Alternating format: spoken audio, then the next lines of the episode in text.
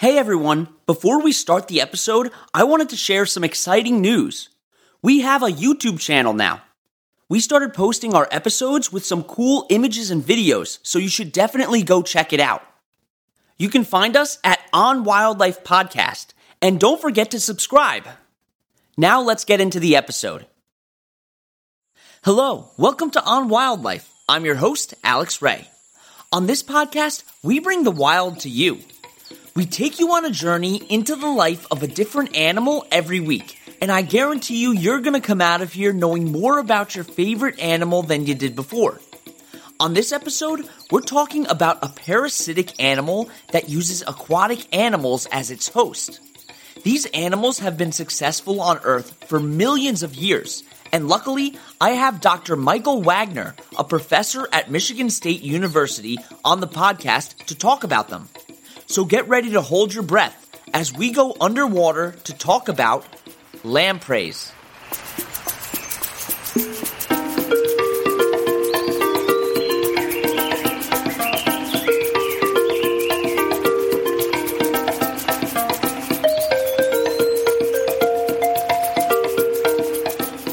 There are 43 different lamprey species, and as I said in the intro, they're parasitic and they have long, slender bodies and kind of look like eels, but they're not closely related. And we'll talk more about what they actually are during the interview. Most lamprey species can be found in temperate regions in freshwater streams, rivers, and lakes. But there are also sea lamprey that live in the oceans in the northern hemisphere. Okay, now that we know the basics, let's hear from our lamprey expert, Dr. Michael Wagner. First, I wanted to learn about his journey to studying lampreys. So, I'm a broadly trained aquatic ecologist. My background is actually in marine science, working in the oceans.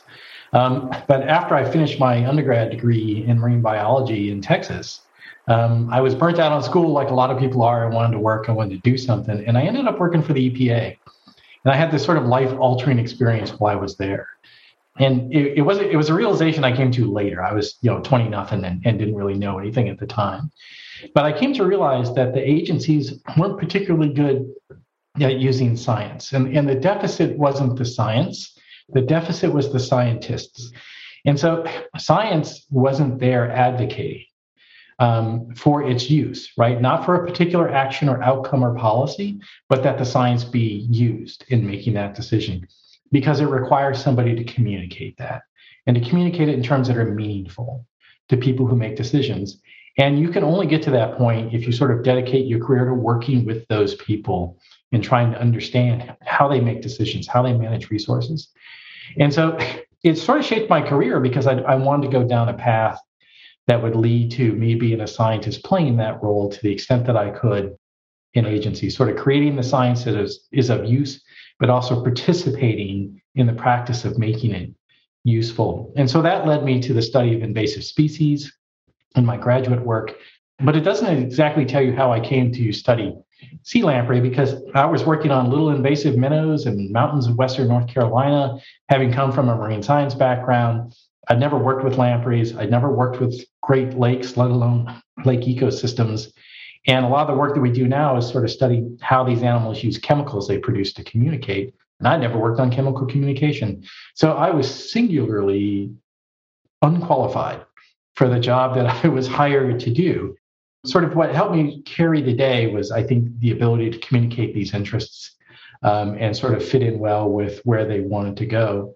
And ultimately, you know, experience that's sort of directly on target is a value in science, but it's not the critical aspect that makes somebody effective and useful in a scientific career. That's really just two things. You know, one is a trait, which is curiosity, right, which many of us share, and the other is a vocation, sort of a willingness to dedicate a lot of your time and effort in life towards taking that curiosity and directing it into very rigorous and controlled um, exploration for the answer to your curiosity. Um, and science offers that. And so you put those two things together, and you've got a scientist, and then that's somebody who can who can come in and maybe take on things they haven't taken on before and have some success. Communication in science is so important. You could do amazing research, but if you're not a good communicator, it's going to be hard to get people to listen to you. Now let's hear about some of the research that Michael does at Michigan State University. Sure. So sea lamprey are invasive in the Great Lakes. And so the interest in uh, understanding them derives from a desire to find efficient ways to control them. I'm someone who studies the behavior of fishes, right? And I'm very interested in behavioral mechanisms, sort of how animals make decisions, what the consequences of those decisions are, but more particularly, what information do they use to make those decisions, and how might we manipulate the presentation of that information in the environment to cause them to make decisions that they wouldn't otherwise do, which in this case might promote their failure, that they do worse. Um, in other cases where we want to conserve lampreys in other parts of the world, the same sort of manipulations can be performed to help those species. So I'll give you an example. One of the fascinating things about sea lamprey is that they spend almost the entirety of their lives at night. They're nocturnal species, and they're mostly solitary. And so they do they have this fascinating life, you know, where they migrate out into oceans or here the lakes, hundreds and hundreds of kilometers, maybe thousands of kilometers of movement. They attach onto fish. They get drug around by their prey, um, and after doing that for a couple years, they drop off. They have no idea where they are, and yet they have to navigate back to a coastline. They have to navigate into a river with suitable habitat and potential mates for them, all without any knowledge of what any other lamprey is doing because they're on their own in the dark one of the senses that they rely on very heavily is their nose, right? And we think also sort of the ability to detect pressure.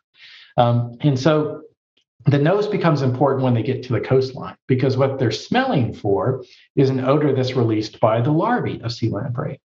The larvae are these cute little harmless animals that live in the sediments and streams for typically about four years um, consuming organic matter, you know, sort of performing ecosystem services, they're beneficial generally in the ecosystems that they come from in this state. But because they live there for four years, they just, the odors that they produce, the chemicals they put in the water, the fishes evolve to recognize. And it tells them sort of something that that's really important to them when you're trying to pick where you're going to reproduce. And so sea lamprey are like salmon in the sense that they spawn one time at the end of their life and they die, right? No parental care. And so they're looking for a good neighborhood to raise their kids, just like us, right? So why did your parents pick the neighborhood they do if they had a choice available to them, right? Good schools, low crime rate, what are these things? They're correlates of your future success, right? If these things are there, my kids are likely to be successful. What this odor of the larvae do is say, hey, there's multiple generations of larvae here doing just fine, right? It's an indication of success. So you know you're in the right place to spawn because your offspring will do well. And if other lampreys are following that same signal, they'll show up at the same place, right? So you'll have mates available to them. But like any organism, including us, if we become inordinately attentive to a single source of information, we become easier to manipulate. And so when they make these decisions about where to go, which river to enter, they are relying on these odors to be true that if the larval odor is present, that is a good place to go. Another odor that we study very heavily is called an alarm cue, which is chemical compounds in the tissue of the animal that when it's attacked, you know, and, and the skin is punctured by a predator, it's released into the water and it labels a space that you should avoid. And so when we put these odors in the water in experiments, they'll swim towards the larval odor, they'll swim away from the alarm cue. So we can push and pull them in different directions. For example, when they're coming up a river, and sort of all the good habitat, two tributaries come together and all the good habitats on the left. Follow that larval odor and you go right into that river. It's not coming out of the other one, right? We can reinforce it by adding the alarm cue. But imagine a situation where we treat it with this lampricide and the larvae are gone. They're mostly gone. Now we can put the odor wherever we want.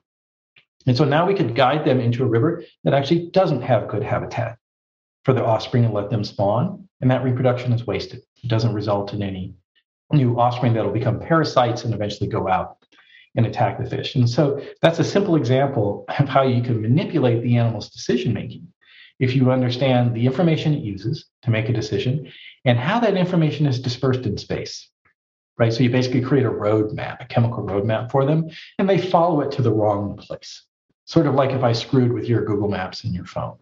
I could get you to go anywhere I wanted you to. You know, you think you're going off to the to a pizza joint and you actually end up in, you know, at the county courthouse or wherever I want you to go. Wow, it's really amazing how we can look at a lamprey's reliance on smell and use it to help an ecosystem by making sure that they don't reproduce. And remember, in this specific habitat, they're invasive species, but they aren't invasive in their native habitats. We're going to take a quick break, but when we get back, we'll learn more about these interesting animals.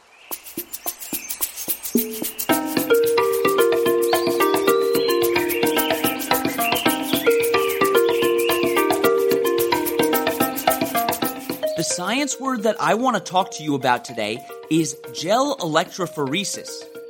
Gel electrophoresis is a process that scientists use to compare individuals' DNA. It uses electricity to sort the DNA by how long the strands are. If the strands align more, that means that the two individuals that you're comparing are more closely related. Okay, we're back. Now, let's talk a little bit more about what lampreys are.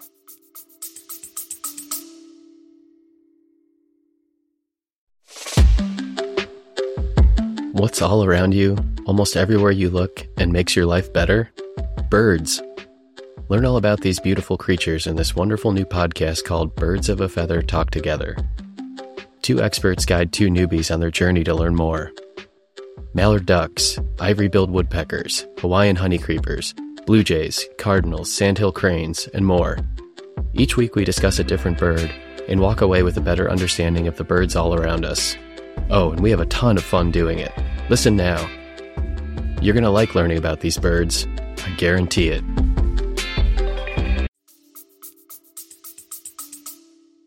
These are in a group called the jawless fishes right? And jawless fishes have been around for about 500 million years, at least at least that long. And that shows up in the fossil record. And they were pretty diverse up until about 200 million years ago. And now there's just sort of two groups left that don't have many species. There's the lampreys and then the hagfishes, which occur in the ocean. And these sort of superficially look similar. These squishy eel-like animals, but they're actually fairly distantly related. Sea lamprey has been around for probably, well, in the fossil record, we know they've been around at least as long as 360 million years. Um, and it's because they have a simple, straightforward lifestyle that is successful, regardless of major changes on the planet. Their life is pretty simple. They start off again as these sort of little blind larvae living in sediments and rivers and eating organic matter and algae. But after about four years, they go through this metamorphosis. Sensory systems elaborate, they get eyes, right? Um, their mouth changes quite a bit. So they don't have jaws like we do. It's just sort of this round hole at the end of their face. And when they go through this metamorphosis, that hole becomes a what we call a suctorial disc. It can create suction, right? And it becomes kind of toothy. They have these sort of rows of teeth that you can see on them that are actually made out of keratin and other materials that sort of like your fingernails more than like your teeth. Um, and they also get some teeth on their tongue. And so this transformation prepares them to parasitize other fish. And so now they migrate out of rivers into oceans or lakes and they start looking for a fish to attack. They attach onto the side of it and they use those teeth on the end of its tongue to drill a hole into the side of the fish. And then they live off of blood and body fluids and probably a little bit of tissue, but mostly blood feeding. And they'll do that for one to two years before they drop off and do this migration back in. So they're extremely unique in how they get their food. But how do they find the fish that they're going to latch onto? That's an interesting question because probably the piece of their life we know the least about is when they leave rivers or estuaries and go out and start hunting for fish. Because again, they're doing it night. It's difficult to find them because even if you catch a fish that has a lamprey on it, they'll probably drop off before you get it reeled into the boat. Um, but our suspicion is, like most things in our life, they're using odor to do it. And so if you think about it, sea lamprey, you know, are migrating out of these rivers either in the fall or early in the spring, um, sort of when water levels are rising in the river and they can sort of ride that wave of high discharge out and just get carried out into the ocean and not have to burn a lot of energy. And the suspicion is that the first thing that they're targeting are probably small fishes. Well, why small fishes? Um, partly, I suspect, because those small fishes are often in schools of thousands to millions of individuals, which means as they swim by in bays and estuaries, um, they leave behind a big odor plume. You think about menhaden or something like that, which they're known to attack in the ocean, there could be millions of individuals in a single school putting on an odor plume that might be, you know, 50 kilometers long and kilometers wide. And in fact, we find menhaden by how they change the water when they move through. Menhaden fishing uses uh, airplanes that can spot the schools and they can't see the fish. But what they can see is a huge stripe of clear water behind them because they just ate all the plankton as they went by. And so we think they follow these odor trails and, and find their fish and attach to them. Their ability to use their sense of smell is really awesome. So, what has made lampreys so successful for such a long time? I think their key adaptation is simplicity in their decision making, that they have these few simple processes that they use to undertake these um, very difficult tasks. And and so one of the reasons we probably haven't studied them too heavily is because they are too simple. They have too straightforward a solution to these problems, and human beings love complexity. Right? You can watch 100 nature shows on the amazing map and compass navigation of salmon and birds and how they use the magnetic fields and stars and do all these amazing things. Right? Lamprey can't do those things. Worse yet, lamprey can't pay attention to what others are doing because, again, they're alone and in the dark. But what they can do is use um, features in the environment that don't change over time.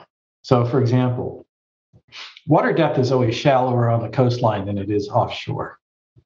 Same in a lake, right? There's always a slope. Sea level rise and falls during ice ages as much as two, 300 feet in the ocean. But invariably, there's a gradient. And if you swim along the bottom and sort of can sense the water pressure above you, this animal's negatively buoyant. It spends a lot of time in the bottom.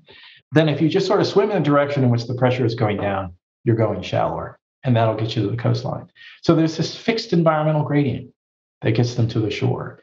Um, and so we, we've done studies with them with uh, telemetry devices in them to see them doing this in the Great Lakes. And so when they start moving at night, they start turning these big circles on the bottom, which we think is sampling across this depth gradient. And then they pick a direction and go, and that direction is usually right towards the shallow water. But then when they start heading in, they start casting in the water column. You know, they'll sort of swim up to the top and down to the bottom, up to the top, down to the bottom, these big vertical casts. And we think what they're doing there is spending more time on the surface. They periodically go down the bottom to confirm that it's getting shallower, but they also evolved, you know, in the ocean environment. So the fresher water that comes out of estuaries kind of slides out on top. It's lighter, right? Less dense. An estuary is a place where fresh water and the ocean meet. And so you sample up in the top and spend time in the top because you're sniffing around for this odor and other odors that tell you you're getting close to the shore.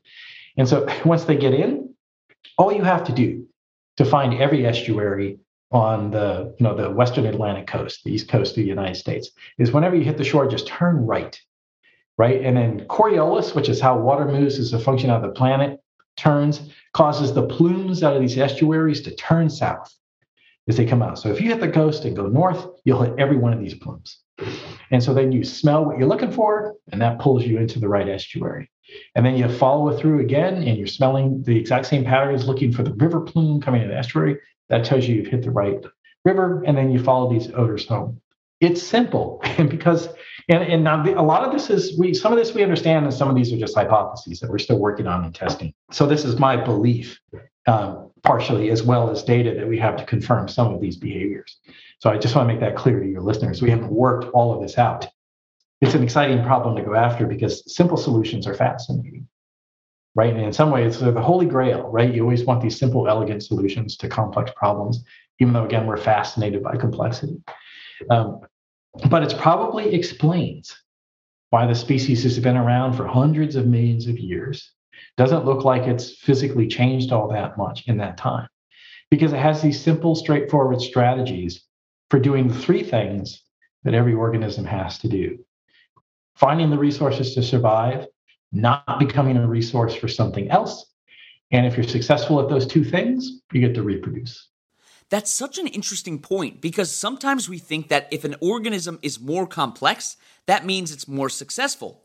But sometimes simplicity is the best way to survive in your environment. Earlier, Michael was talking about how some lampreys can be invasive in certain ecosystems. It's important to first know what an invasive species is, right? It's not a particularly nice word right? Nobody gets excited if they go to the doctor and he's like, good news, you're going to have a procedure and it's going to be invasive, right? So it's a term that has a negative connotation to it. And there's a reason for that. It's not a biological classification, right? An invasive species is an introduced species, a species that came from somewhere else and was introduced as a consequence of our behavior or directly by us, right? So we put it there on purpose or it hitched a ride, like on a boat or a plane or something like that and arrived. That makes it non native, that makes it introduced. That doesn't make it invasive. To become invasive, it has to, its population has to grow. And the most important point is it has to cause harm to something that we care about right? So the assignment of an invasive species label to an organism, and typically a population, right? It's a population of a species that's in a place it, it didn't get to naturally um, and it's now causing problems, is defined because we decide what's a problem, right? If it harms something that we care about, like sea lamprey attacking fish in the Great Lakes that have great economic, ecological, and cultural value to the peoples of that region, then we decide that the lamprey is harmful. And so it's that introduced, becomes widespread, and causes harm to something that we care about is what makes a species an invasive species. But again, it's not an invasive species. More accurately, it's an invasive population because everywhere else the sea lamprey is in its native range, this is not a problem. And all other lampreys, you know, in their native ranges, this is not a problem. But sometimes the brush paints a little too wide. And in places in the world where they're trying to conserve lampreys, native species, even in places where in the United States where we're trying to conserve sea lamprey in its native range or Pacific lamprey out, out west, it helps for people to understand that it's a value judgment that we impose um, and an important one, right? But it doesn't apply to all the species of lampreys and it doesn't even apply to all the populations of sea lamprey. I'm so glad that Michael brought this up because it's important to remember that no species is invasive in its native habitat. So, having that negative connotation attached to that animal can be extremely harmful to their populations. So, what are some of the reasons why lampreys are important to the ecosystems that they are native to? Why do we value species is, is an important question, and their ecological role is one, right? But if we view it sort of the lens through the lens of direct benefit to us, sometimes it can be sort of hazy. So, you know, they I think the deeper question is whether any one species has lesser or greater inherent value than another. And so I, I think largely the answer to that question should be no, um, particularly in the face of the fact that we're losing so much biodiversity on the planet that we should strive to keep those that we have because we have great opportunities to learn from them. But in the ecosystems where they're native, particularly during this larval phase when they're in the rivers, they're beneficial because they're like many organisms they're taking energy that's available at the bottom of the food web in the form of in the form of detritus breaking down plant material and algae and converting it into animal biomass which then can be consumed by other predators in the system. And so it sort of helps fuel the ecosystem's food web in that perspective. But the other interesting thing that happens is when they head offshore and feed they get much much larger. When they're leaving these rivers they're little pencils and when they come back, especially in the ocean run, they might be a meter long fish, right? They don't, eh, not as common, but they do get that big. And they acquired all that biomass out in the ocean. And when they migrate back in and spawn and die, they leave it behind in the river. And so it becomes an energetic supplement to the systems as well. But the value of them to the ecosystem is that other organisms have evolved to take advantage of their presence, right? And so the ecosystem, as we understand it, functions with them present. And that's sort of the fundamental argument for preserving native biodiversity wherever you can. So they're really an integral part of the food web. Next, I wanted to know what we can do to help lampreys. I think number one on the list, you know, the starting point is always awareness, right? Be aware of sort of what's going on in these ecosystems and and why it's important um, to to care for these animals. I think those who work on the conservation of native lampreys or, or even sea lamprey only in its native range would argue that because the species isn't commercially exploited um, by us, that they're not paid a lot of attention to. We don't have a deep personal connection with a lot of these animals. One, because people don't find them as cute as I do. But if you saw the larvae, you might change your mind. But the other thing is, when an animal lives its life at night, we sit in underwater. those are two places that two circumstances that people don't usually like to find themselves in, right? And so we just don't interact with a lot. But a lot of the Native American cultures in the US and the First Nations in Canada do have deep cultural connections to these species as part of the ecosystems and want to maintain them. right, as part of the natural world.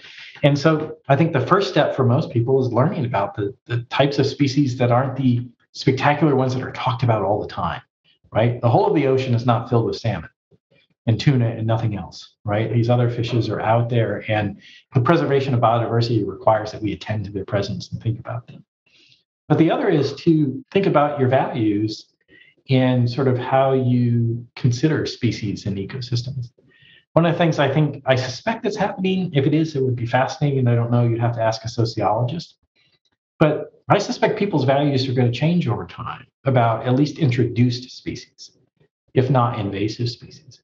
Because folks your age probably never known an ecosystem that didn't have a whole lot of introduced species in it. Right? That's the world now. We've sort of spread animals around and plants quite a bit.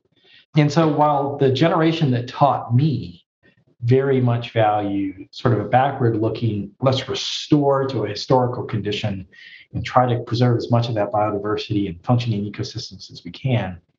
It might be a bit different now where the world's been repainted, you know, by this biological rain that we've sort of brought down on it and modifying landscapes and habitats and everything else. And we need a, a new vision forward about what the world can and should look like. And that's informed by people's values. And so if you care about native species where they're native, you know, learn about them and participate in the discussion. Managers, management agencies are always looking for to understand what it is that people want because they're typically not charged with, for example, regulating natural resources in and of itself. They're charged with that because people decided that the preservation of those things are valuable to them. And that preservation is not just of the species, it's also of the opportunities that the native species provide. So, why do we work to preserve lamprey on the West Coast? Because of its great cultural and ecological value. Why do we work to reduce the population and manage it in the Great Lakes? Because it causes harm to the native species, uh, particularly things like lake trout and whitefish in the system that did not evolve to withstand the attacks of sea lamprey and are vulnerable to them.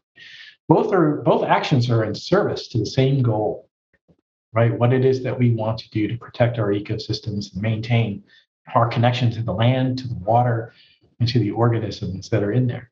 And so that's something that involves the animals and science and policy and management, but also people and values. And those things only enter the process, sort of, sort of the cycle back to my first experiences at EPA, if those voices are at the table and those voices are raised that people actually speak. And so that's what I think people can do. Find out how these decisions are made, find out what their role can be, and involve yourself. That's why it's vital to educate the people around you about animals like lamprey, who you might not have even known were a thing before this episode. I want to thank Michael for coming onto the podcast because that interview was so informative and it helped me put things like invasive species into a different perspective. If you want to help lampreys and their habitats, you should check out Oceanwise, Great Lakes Fishery Commission, and American Rivers. Thank you so much for coming on this adventure with me as we explored the world of lampreys. You can find the sources that we used for this podcast and links to organizations that we reference at onwildlife.org. You can also email us with any questions at onwildlife.podcast at gmail.com. And you can follow us on Instagram at on underscore wildlife or on TikTok at on wildlife. Don't forget to tune in next Wednesday for another awesome episode. And that's on wildlife.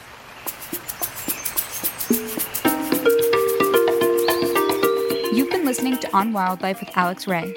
On Wildlife provides general educational information on various topics as a public service, which should not be construed as professional, financial, real estate, tax, or legal advice.